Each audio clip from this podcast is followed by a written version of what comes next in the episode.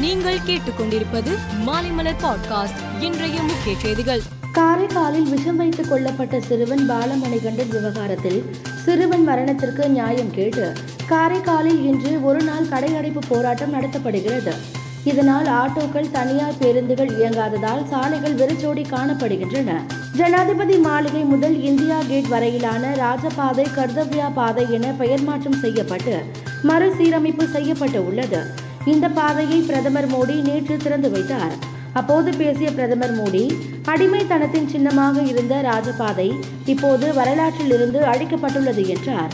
தெலுங்கானா மாநில கவர்னராக தமிழிசை சவுந்தரராஜன் பொறுப்பேற்று நேற்று மூன்று ஆண்டுகள் நிறைவடைந்த நிலையில் மூன்று ஆண்டுகளுக்கு முன்பு இதே நாளில் நான் பதவியேற்ற போது இந்த மாநிலத்திற்காக என்னை அர்ப்பணித்துக் கொள்வது என்று உறுதி பூண்டேன் ஆனால் அதை சாத்தியமாக்க நான் எந்த முயற்சி எடுத்தாலும் அது எளிதான காரியமாக இல்லை என்று அவர் தெரிவித்துள்ளார். இங்கிலாந்து மகாராணி இரண்டாம் எலிசபெத் நேற்று உடல்நலக்குறைவால் காலமானார். இவரது மறைவுக்கு அந்நாட்டு பிரதமர் லிஸ்ட்ரஸ் அமெரிக்க ஜனாதிபதி ஜோ பைடன் கனடா பிரதமர் ஜஸ்டிஸ் ட்ரூடோ பிரதமர் நரேந்திர மோடி உள்ளிட்ட உலக தலைவர்கள் இரங்கல் தெரிவித்துள்ளனர். ராணி எலிசபெத் உயிரிழந்ததை தொடர்ந்து இங்கிலாந்தின் புதிய ராஜாவாக இளவரசர் மூன்றாம் சார்லஸ் அரியணை ஏறியுள்ளார். எழுபத்தி மூன்று வயதான சார்லஸ் இங்கிலாந்தின் புதிய ராஜாவாக அறிவிக்கப்பட்டுள்ளார். இவர் அரியணை ஏறும் விழா விரைவில் நடைபெறும் என அறிவிக்கப்பட்டுள்ளது.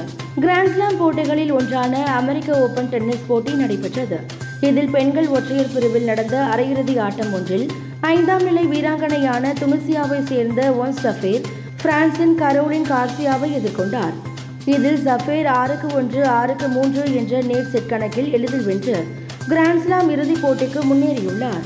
மேலும் செய்திகளுக்கு மாலைமலர் பாட்காஸ்டை பாருங்கள்.